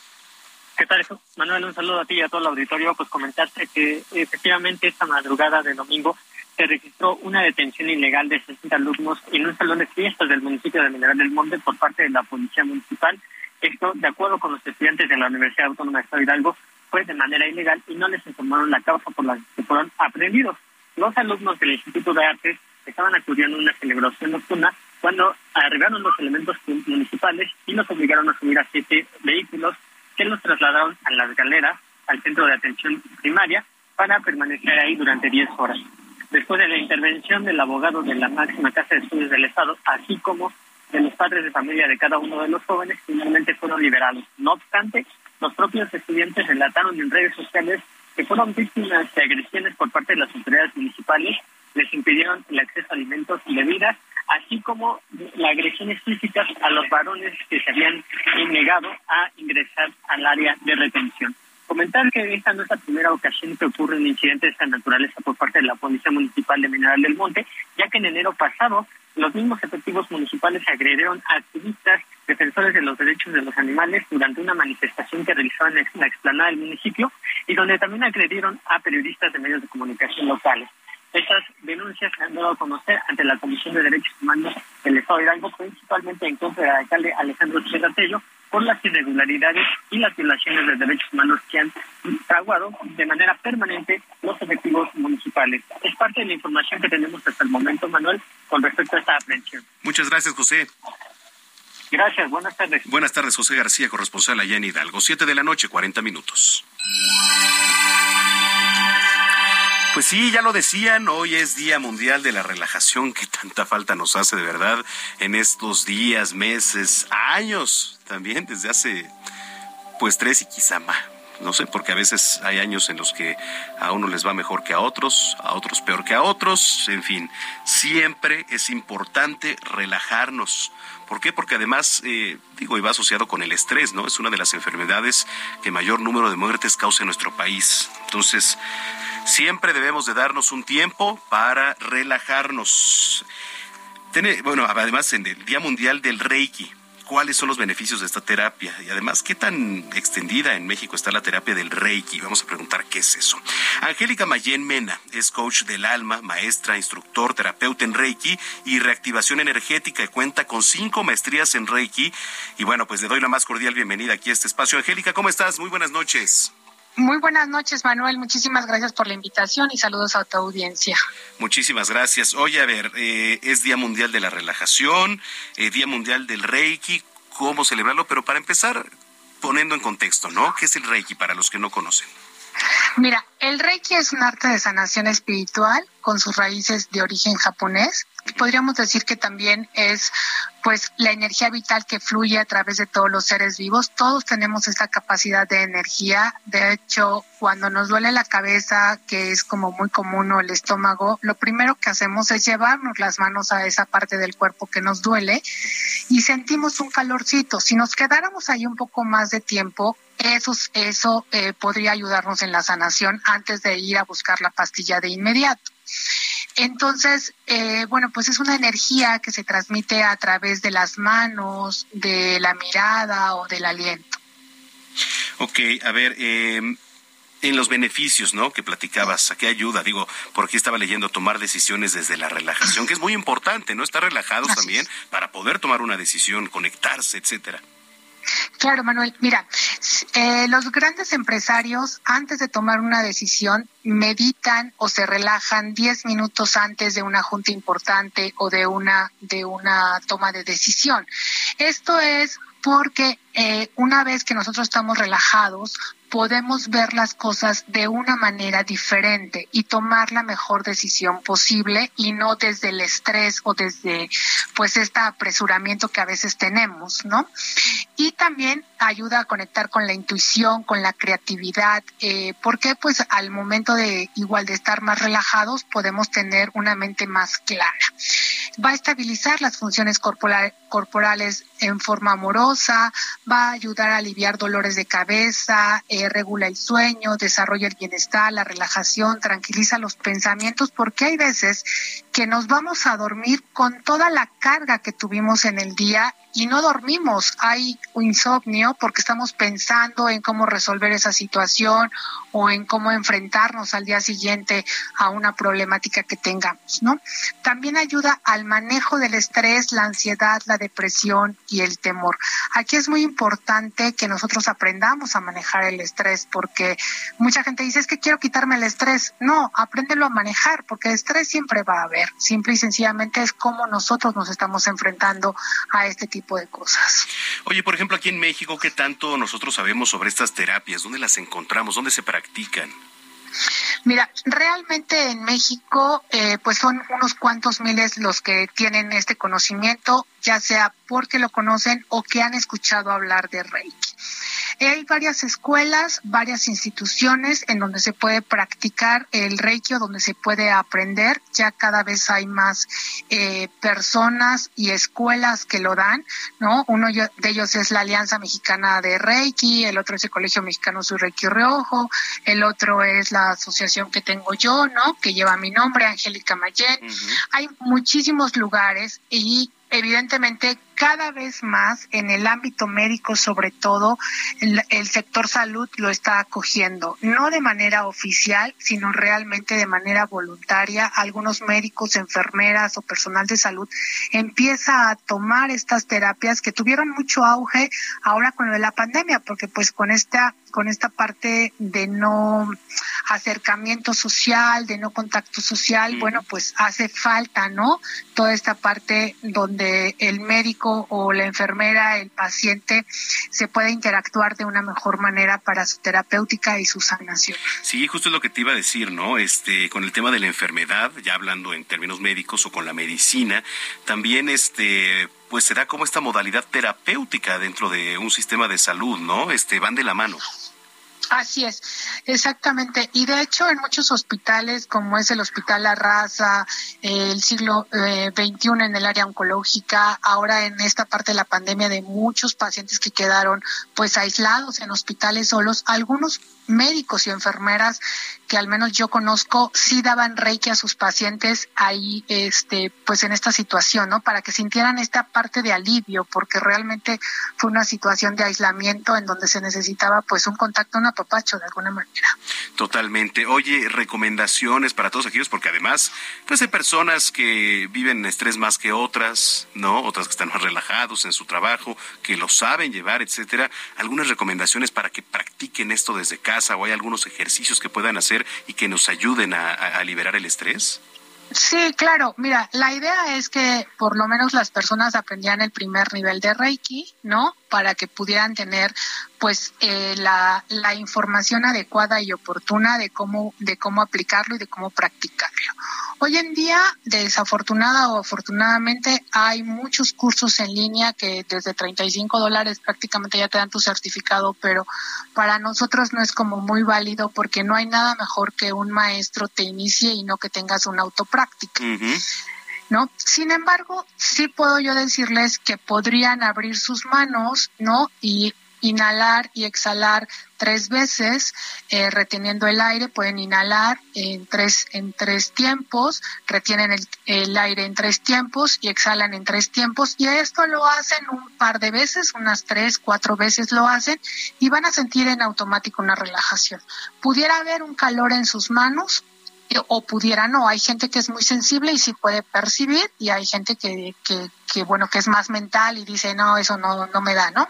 Pero sin embargo, así, aun cuando no lo crean, pueden llevar sus manos a cualquier parte del cuerpo donde sientan un dolor o una angustia o en el pecho, ¿no? A veces tenemos ahí como una opresión y pueden llevarlo ahí y se quedan dos minutos, tres minutos ahí con las, man, eh, con las manos en, esta, en esa posición de, de la parte del cuerpo y solamente se concentran en su respiración. Y eso ya es Reiki. Aunque no estén iniciados, aunque no tengan un curso, eso les puede ayudar muchísimo en estos tiempos de, pues de tener estas partes de, de la pospandemia, ¿no? Oye, Angélica, pues este Qué gusto platicar contigo, muchísimas gracias. ¿Alguna red social, página donde te podamos encontrar? Ya la mencionaste, pero ¿nos la puedes repetir? Claro que sí. Mira, me pueden encontrar en la página www.angelicamayen.com o en las redes sociales como Angélica Mayen. Ahí me encuentran y con todo gusto estoy para servirles, para guiarles y lo que necesiten. Muchas gracias por platicar con nosotros. Saludos y buenas noches. Gracias, Manuel. Hasta pronto. Hasta pronto, Angélica Mayen es coach del alma, maestra, instructor, terapeuta en Reiki, reactivación energética. Ya son las 7 de la noche, 48 minutos. Bueno, ahorita vamos a ir con nuestro compañero Roberto San Germán. Mientras, déjeme le platico, estaba viendo aquí en, en la página de Heraldo, Midió 43 centímetros de largo de grano a grano, el que fue catalogado este año como el elote más grande del mundo. Concurso anual que se realiza en la cabecera municipal de Jala, Nayarit, durante la celebración de la Feria del Elote 2022. Ahí usted puede encontrar la nota completa en www.heraldodemexico.com.mx. Y ahora sí, vámonos con los deportes. El maestro Roberto San Germán. ¿Cómo está, Robert? ¿Qué tal, mi querido Manuel? Buenas tardes y buenas tardes a toda la gente que nos sintoniza. Pues fíjate que ya eh, después de el ayer lo desastroso del arbitraje del señor Fernando Hernández, que la verdad es que él y toda su terna, más la gente del bar, sí deben de ser suspendidos, pues ya lo hizo la Federación Mexicana de Fútbol, la comisión disciplinaria, este hombre no va a pitar. Después de ver el desastre que armó, la pachanga que armó ayer en el Estadio Azteca, cuando marcó un penal, que de verdad, si ese penal lo marcas, vas a tener que marcar todos los contactos en el área. Un portero que sale a despejar un balón, que no está viendo al delantero y donde cae su tierra y pisa sin querer al del Toluca, marcas penal y además lo expulsas, perdóname, eso de llevar el reglamento a rajatabla, no sé si fue así, o simplemente no tienes ni siquiera el criterio para darte cuenta que el portero no estaba viendo dónde iba a caer su pie. Ahora resulta que el portero lo platicábamos el domingo con la expulsión del jugador de Chivas. Compadre, hay jugadas que así van. sea, vas a pisar donde cae tu pierna, ¿cómo la quieres quitar? Y simplemente voltean y le dicen, es penal, y además expulsa jurado. Discúlpame, pero está de lágrima el arbitraje en México, pero de lágrima. Con todo el bar, ya podemos hablar de la situación que se vivió con Bricio y ahora con este eh, Archundia, pues no se va a levantar, ¿eh, señores? Mientras el bar esté así, y además ya también salió hoy que el mismo árbitro del partido en donde jugó tu equipo, las Chivas contra el Atlas, también el Gato Ortiz, lo van a echar en la novena fecha, no va a tener. También las expulsiones en el Clásico Tapatío fueron nefastas, amigo. Entonces, pues algo tienen que hacer con el arbitraje. El arbitraje en México está cada día peor. Y el problema es que tanto Hernández como Ortiz son gafetes FIFA. Que nos agarren confesados y estos dos hombres van a ir al Mundial de Qatar, ¿eh? Imagínate. De verdad, de verdad. Sería un premio para la ineptitud. Porque no puede ser posible que ahora todos los árbitros se estén basando en lo que es el VAR.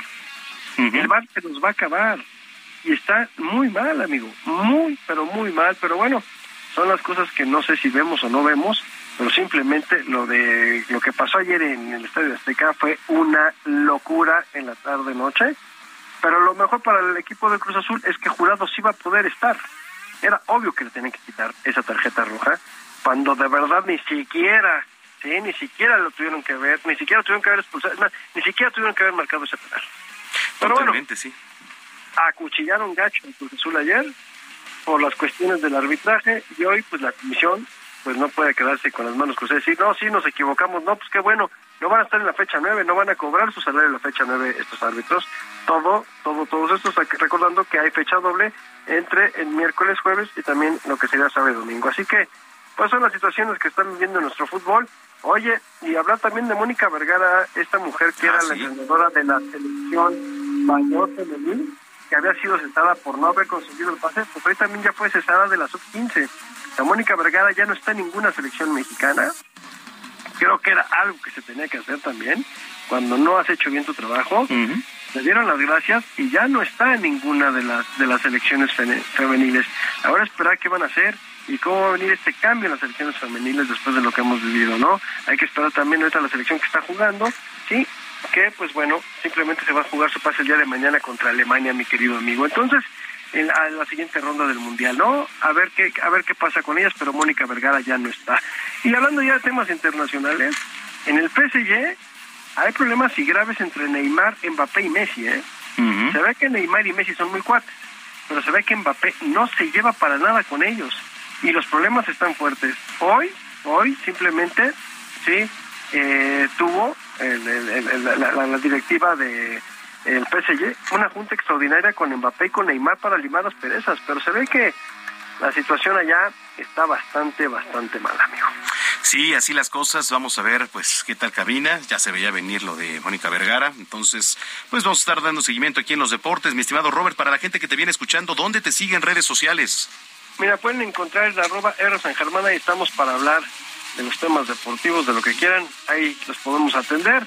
Y nada más eh, decirle a la gente ahorita que pues eh, Julio Urias, el pitcher mexicano de los Dodgers, está lanzando en este momento y va ganando su partido 1 a 0 contra el equipo de Milwaukee. Ojalá sí se mantenga porque trae buena racha y su efectividad la puede bajar, entonces pues convirtiéndose ya en uno de los mejores lanzadores ahorita de los Dodgers de Los Ángeles.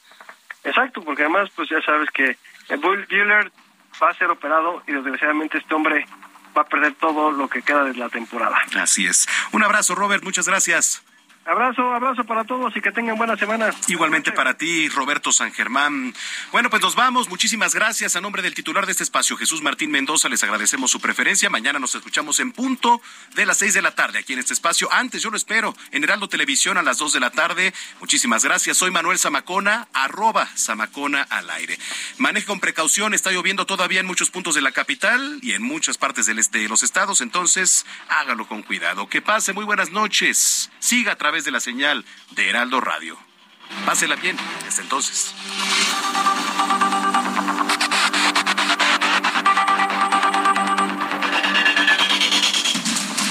Esto fue Heraldo Noticias de la tarde con Jesús Martín Mendoza.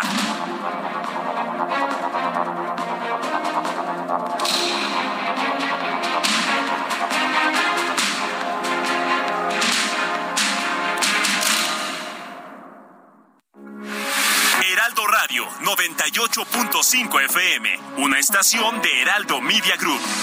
Transmitiendo desde Avenida Insurgente Sur 1271, Torre Carrachi, con 100.000 watts de potencia radiada. Heraldo Radio, la H que sí suena y ahora también se escucha. Planning for your next trip? Elevate your travel style with Quince. Quince has all the jet setting essentials you'll want for your next getaway, like European linen, premium luggage options, buttery soft Italian leather bags, and so much more. And is all priced at 50 to 80% less than similar brands. Plus, Quince only works with factories that use safe and ethical manufacturing practices. Pack your bags with high-quality essentials you'll be wearing for vacations to come with Quince. Go to quince.com/pack for free shipping and 365-day returns.